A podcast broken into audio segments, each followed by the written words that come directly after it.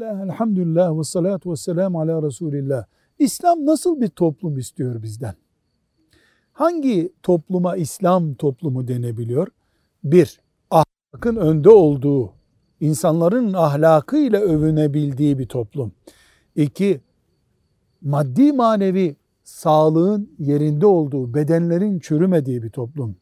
Üç, dünya ve ahiretin dengede tutulduğu, dünyanın ahireti ezmediği, ahiretin dünyanı, e, dünya ezmediği bir toplum. Dört, insanların gerçek kardeş oldukları bir toplum. Beş, ulvi gaye, en üst gaye Allah'ın rızasını kazanmak.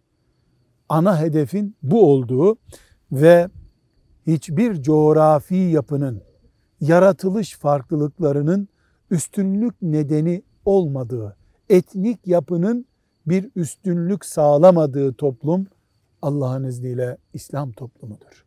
Velhamdülillahi Rabbil Alemin.